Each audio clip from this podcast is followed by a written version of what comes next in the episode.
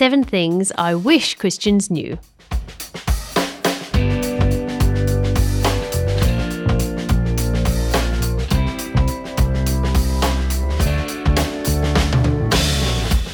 G'day and welcome to Seven Things I Wish Christians Knew, a super series designed to help you get past seven of the most common mistakes Christians make when it comes to the Bible.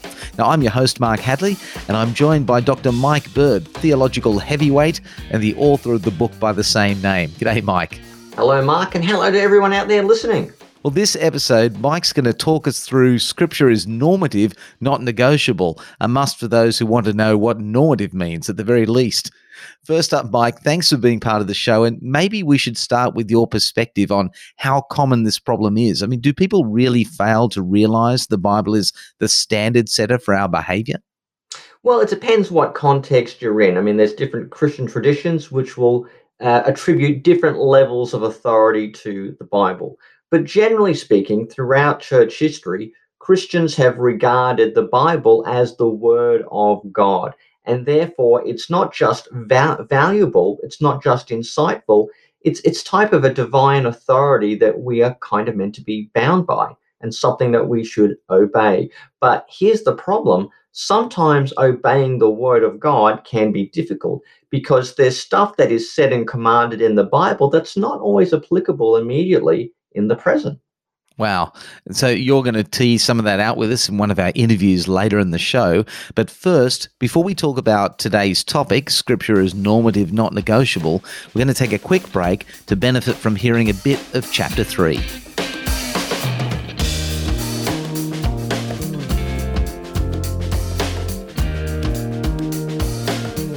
Interpret the Bible in light of progressive revelation.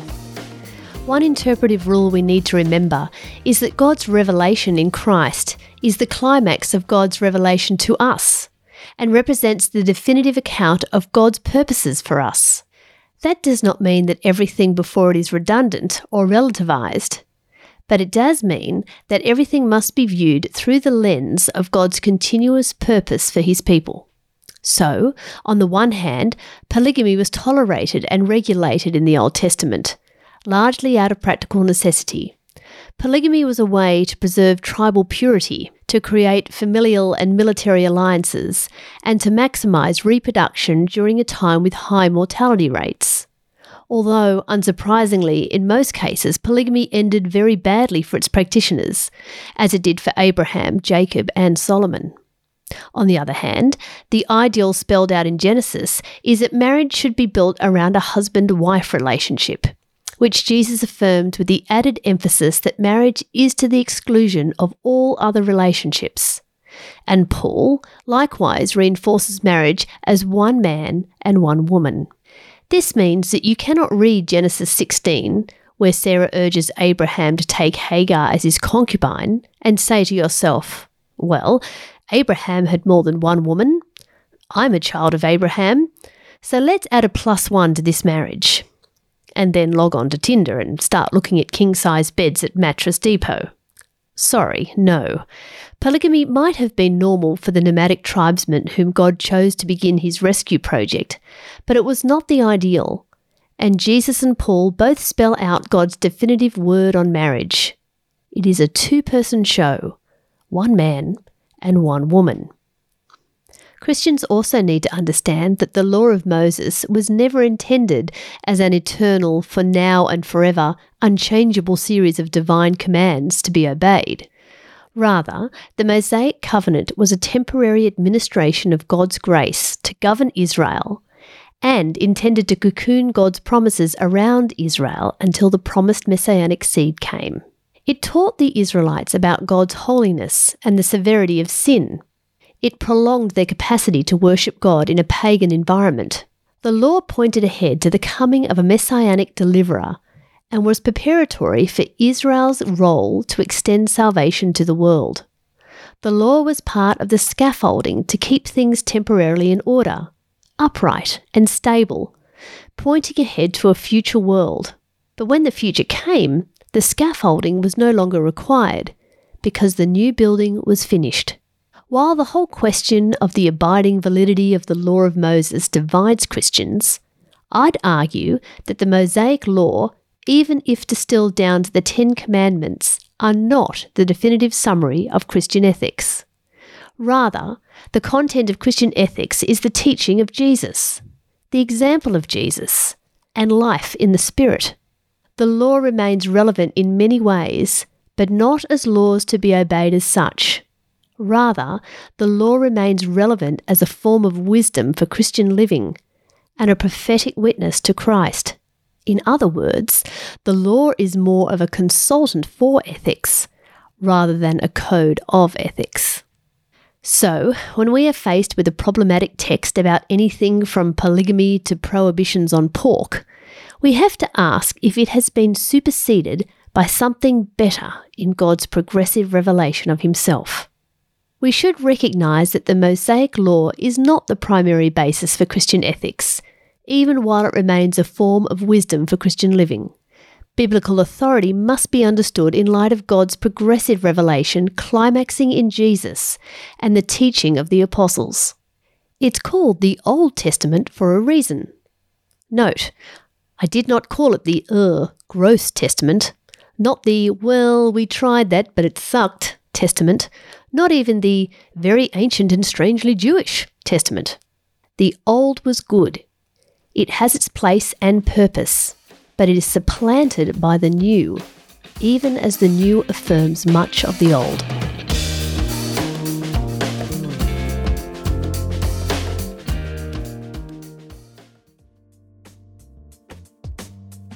Seven Things I Wish Christians Knew is brought to you by the Eternity Podcast Network, where you can find other excellent podcasts like The New Testament in Its World, another podcast by Dr. Mike Bird. Mike worked with N.T. Wright to write this amazing book on the world that was the setting for everything that happened in the New Testament. So, if you want to get a bit of historical context to the Bible, The New Testament in Its World is the podcast for you. You can find The New Testament in Its World with a growing collection of other great podcasts over at eternitypodcasts.com or just follow the link in the show notes. And also in the show notes, you'll find a link that will help you get your own copy of Seven Things I Wish Christians Knew. Now, up next, each episode, Mike Bird will interview a well thought out Christian who has a lot to contribute on our current topic. For episode 3, Mike speaks to Brian Rosner.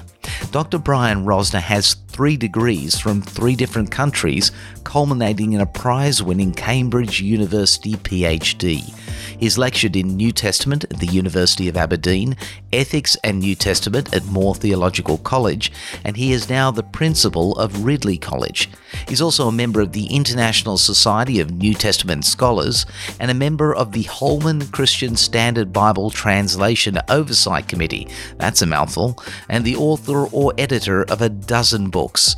So, Brian is the perfect person to help us understand why the Bible is normative, not negotiable. Welcome to the Seven Things podcast based on the book Seven Things About the Bible I Wish All Christians Knew. And I'm talking to none other than Dr. Brian Rosner of uh, Ridley College, the principal of Ridley College, and a very fine principal, colleague, and boss, may I say. Welcome along, Brian.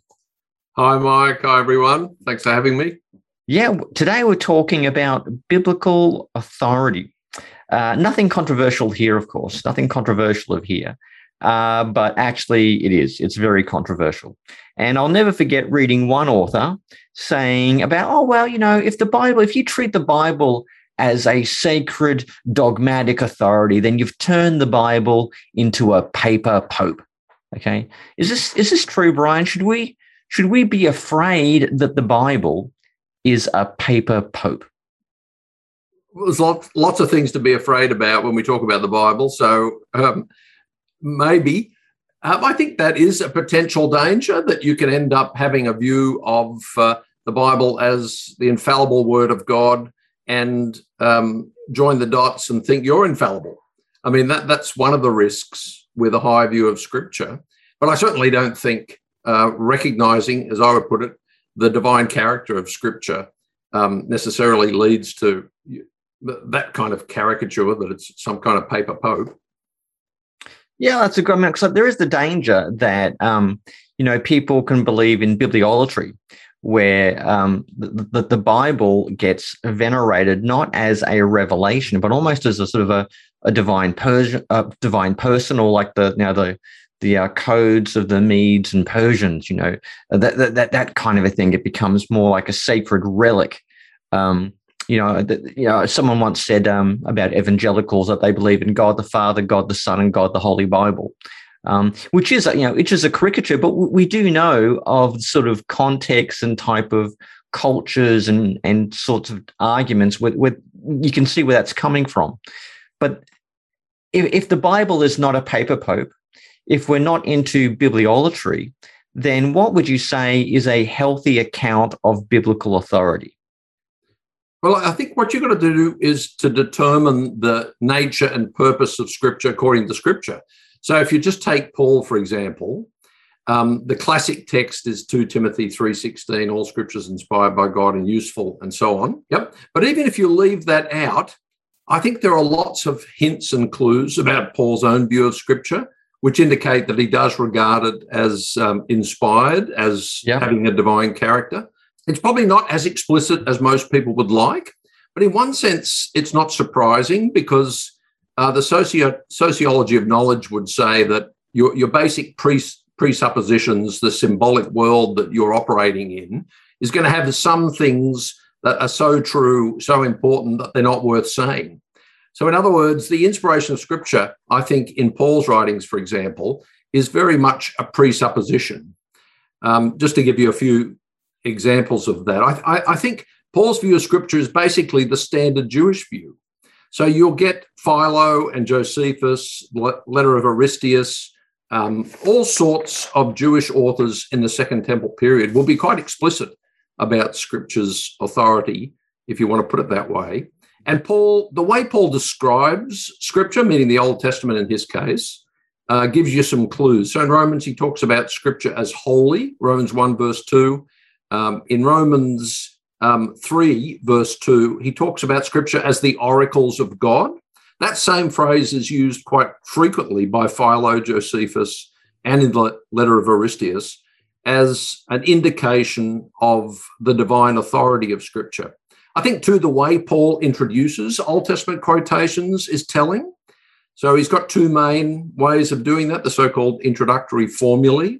Um, he talks about uh, uh, it, it stands written, the perfect tense of grapho, gegraptai. God spoke through scripture, but he also speaks. So you've got the present tense of the verb to say with various subjects. Scripture says, David says, Moses says, and also God says. Um, uh, another example would be where you've got um, says the Lord, lege kurios. Uh, three times Paul says that with reference to Old Testament texts where it isn't obvious in the context in the Old Testament that it is God speaking. So sometimes it's been said that in Paul's view, what scripture says, God says. I think there's good evidence for that.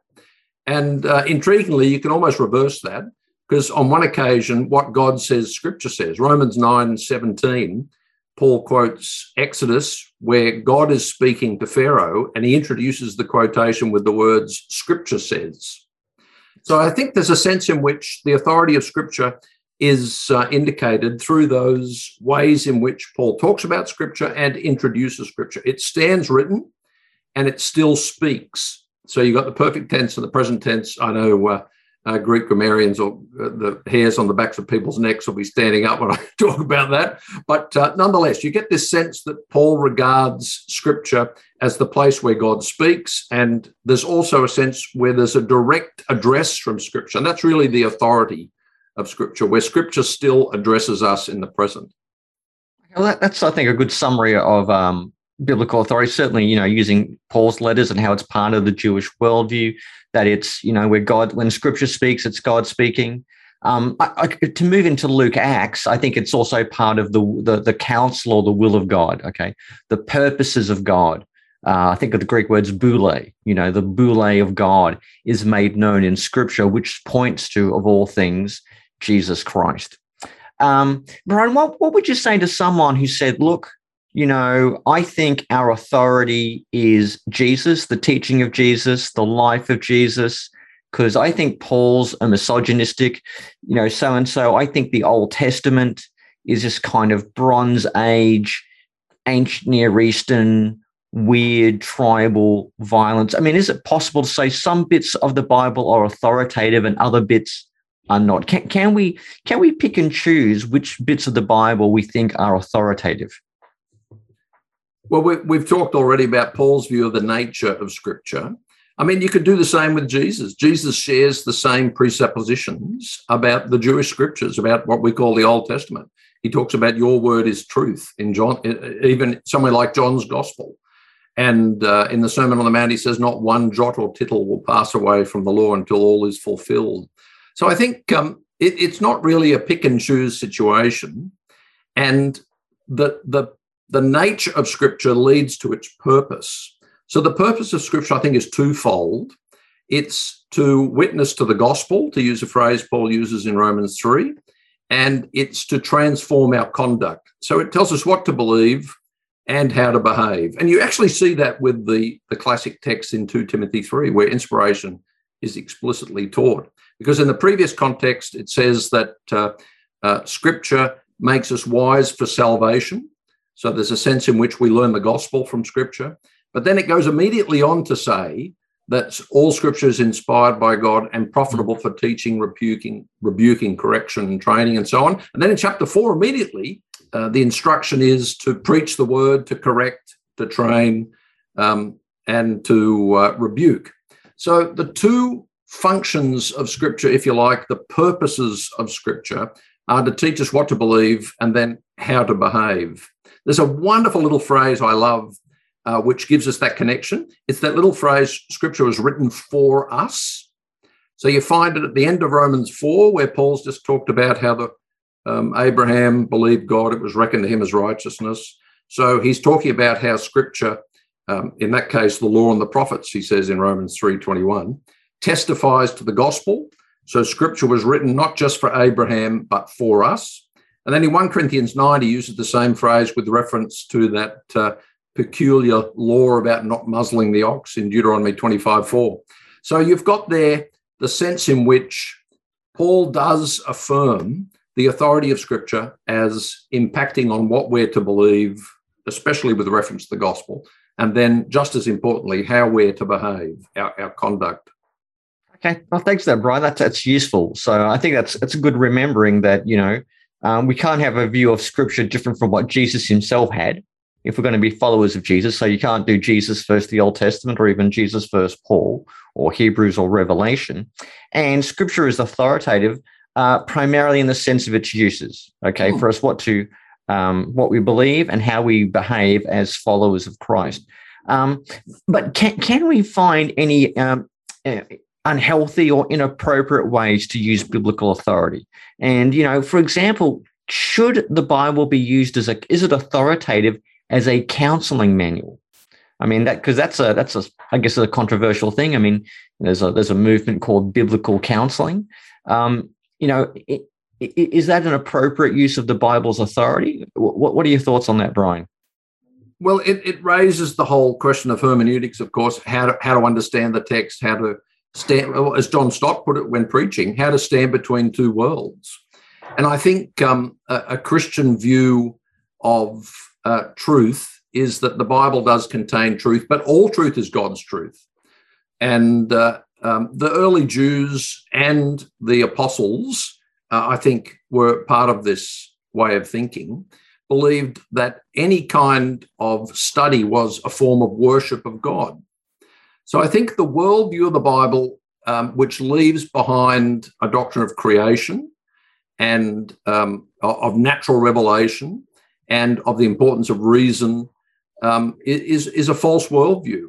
And the idea that we can get everything for the Bible and ignore everything else in the world around us is a kind of obscurantist view, which is which is really a bit of a dead end and ends up being a distortion and abuse of the Bible. Yeah, and, and yet it and yet it can mask itself as a as a high and superlative view of Scripture uh, which it might have, but at the expense of the fact that you know God has a natural revelation. He's creating human beings in His image. He's made them capable of reasoning, exploring, discovering things in their own world and about their own human constitution. Which I guess it's it's important to say that the um, God's Revelation um, is a book in two volumes: the Book of Scripture and the Book of Nature. With you know, nature a very broad category for all the various things we can explore about the cosmos and human existence. Okay, oh, excellent. I mean, if you were if you were giving some young ordinands or maybe some middle-aged or slightly older ordinands uh, some advice on how biblical authority works itself out in say a, a parish or a church um, what would you say to that what, what, what, what does biblical authority look like at the parish level well I, I think we have to maintain a distinction between um, things which are beyond dispute, things we learn from Scripture um, about which there can be no argument. Uh, so Paul says in 1 Corinthians 15, for example, I delivered unto you as of first importance what I also received, that Christ died for, the, for our sins according to the Scriptures and so on. And what Paul also teaches in a place like Romans 14 and 15, um, disputable matters. So the Bible is infallible in everything it teaches, but we don't have an infallible grasp of everything. And we need to leave room then for some disagreements between Christian people of good faith. I think that's one of the things uh, that that people make a mistake with. So they think if I have a high view of Scripture, I have to be dogmatic about everything. I have to die on every hill and make sure I teach everyone exactly what to think about everything. It's just it, that wasn't even Paul's view. So Paul had a kind of uh, um, um, a view of some issues being um, the high moral ground and other issues being maybe on the slope, if you want to use the metaphor a bit further, where you've got to make up your own mind. Uh, you have to pitch your tent somewhere, if you like. So some of these disputable matters about which Christians, uh, evangelical Christians, people who have a high view of Scripture might disagree, will work themselves out in different ways in different contexts. Um, the other thing I would say is that in order to do honor to the authority of Scripture, it's not just about believing something, it's about behaving in accordance with Scripture. And the great challenge, of course, is having our um, minds renewed so we don't conform to the world around us. It's such a challenge for every generation in every context to recognize that the culture around us needs to be critiqued. It's a difficult thing to do. So the mm. West, for example, is is just so uh, materialistic. People think the purpose of life is the accumulation of possessions, and uh, which leads to a kind of hedonism and so on. So you you could hold to a high view of Scripture and then do nothing about the fact that you're worshiping greed as an idol. So it's the the the um, the test of whether you're really holding to the authority of Scripture is the sense in which it transforms your behavior by renewing your mind.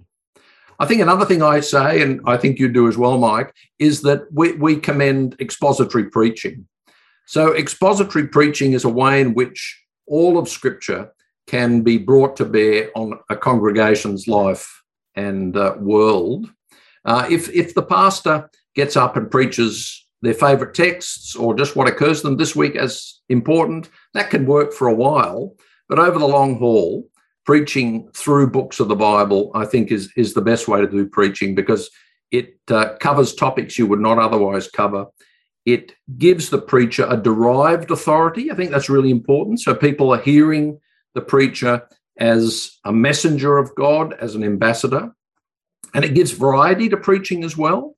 So I think there are a number of ways in which we can deny a high view of Scripture by the way we use Scripture. And that's the great challenge in the Christian life. Well, I mean, just to to recap that. So at the parish level, you've got to differentiate between the authority of their text and your own interpretation, and the two and may your not, own authority and your own and your own authority. Yes, that's a good one. Um, it, comes down to not simply believing the Bible, but whether you actually get around to obeying it. I mean, I think I think John Stott said something like that. Like, what really counts is not subscription, um, but submission. You know, whether you're willing to do what Scripture says um, ha- and having a high view of scripture that's capable of critiquing uh, culture. But we also want to be able um, to to you know to to point out the necessity of living it out in the face of an of a, I guess of an unbelieving world. Yeah. Okay. Okay. That's, that's probably that's probably a good way of putting it at the parish level. Do you do you have a favorite text in the, the Bible that refers to biblical authority, one that you carry around with you mentally in your head? well, I think the the the for us texts I really like. There's another one in 1 Corinthians, I think it's 10 11, where Paul says that scripture was written for our instruction. Yep. For our, I think it's uh, Nouthesia, the, our admonition. Um, so that that's really the test, isn't it? Uh, it's one thing to believe the gospel, which is one of the big purposes of Scripture. It's another thing to obey uh, its instruction in our own context, and uh, um, that that that reminder that Scripture not only spoke, but um, it speaks to us with a direct address is really helpful, and that's often a, a challenge, I think, for theolo- uh, theology and Bible college students they come to college reading the Bible as if it's addressed to them. And we kind of say to them, well, actually, it's not. It's addressed to the church in Corinth, or it's addressed to the Edomites, or it's addressed to Israel. It's addressed to the uh, uh, returnees from exile. And, and so this gap kind of opens up between them. And it's a problem. Sometimes it's called the, uh, the problem of distanciation. And I, I think holding both truths together is so important that God did speak through scripture and to rightly understand scripture, you've got to read it in its historical and literary context, of course, uh, but it still addresses us in the present. And I think even though the preacher's authority is not personal, there is essentially a derived authority. And uh, when you think about the kind of words the New Testament uses for preaching, I think prophecy is actually the, the, the biggest umbrella term for Christian communication in a church. So I think uh, even churches that don't don't believe in the gift of prophecy, they're really performing prophecy without realizing it if they're speaking from scripture to their specific circumstances. Wasn't the um, DTS's um, school of homiletics called the School of the Prophets? I don't know about that. I, I am sure that. maybe maybe it was before the time you visited there, but uh, that their sort of homiletic school was called School of the Prophets um, where they where preaching was saw, seen as a type of um, um, uh, extemporaneous prophesying, a, a, telling forth of of the oracles of God. If, if it's not if it's not from DTS, that's Dallas Theological Seminary. Uh, it's definitely an idea that would resonate with certain strands of the of the Puritan tradition. Yeah. Well, um, I, I mean, when we get when someone gets up to preach, I never like it when people say they're going to explain the text to us they're going to teach us. Well, teaching is part of it, but it's more than that, isn't it? And honoring biblical authority. It may, may be a good thing to say would be now so and so is going to get up and, and, and prophesy. Yeah. Uh, when they do an expository sermon, I think that's an entirely legitimate use of the language. Or what uh, John Updike said for one of the characters in his novels, you know, that the purpose of the preacher is to burn people with the passion of his belief which you know I think is you know, a, a, good way of of, of putting it. Um, although as long as you're doing that in a way that's uh, generally linked in to um, uh, the Bible and you know and makes sense and connects with people. So yeah, okay, excellent. Well, Brian, it's been a pleasure to talk to you about this topic of biblical authority, uh, which is a controversial one, a big one, and yet an important one and certainly for people who belong to churches who cherish and love the Bible, knowing how the Bible is authoritative and in what sense and what the limits of its authority are, I think are, are very thing, are good things to know about and indicative of having a healthy view of the Bible. So it's not a paper pope. Uh, it is the the counsel and the will of God. You, would agree with you agree with that, Brian? Uh, sure, Mike. Okay, good to hear. Good to hear. Thanks a lot. Been a pleasure talking to you, Brian. Good on you. Thanks, Mike.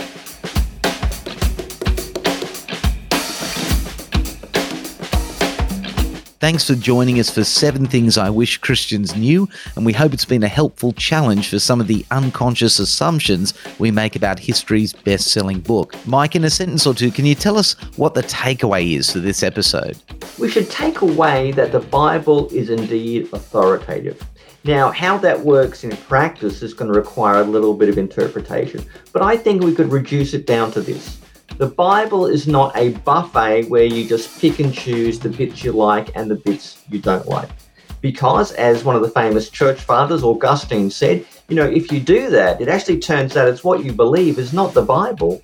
It's really just yourself. It's really your own prejudices and your own presuppositions you're just recycling through the Bible. So to believe the Bible is an authority means you've got to take it at its word, take it at face value, and think, how do I submit myself? How do I subject myself to the good and holy word of God? Well, if you want to dwell on that more, you can get your own copy of Seven Things I Wish Christians Knew just by following the link in the show notes. Now, next episode, we invite New Testament scholar Dr. Lynn Kidson onto the show to discuss the next chapter. The Bible is for our time, but not about our time. Plenty in there to interest everyone. Hope you can join us then. I look forward to seeing everyone as well. It will be great. See you guys.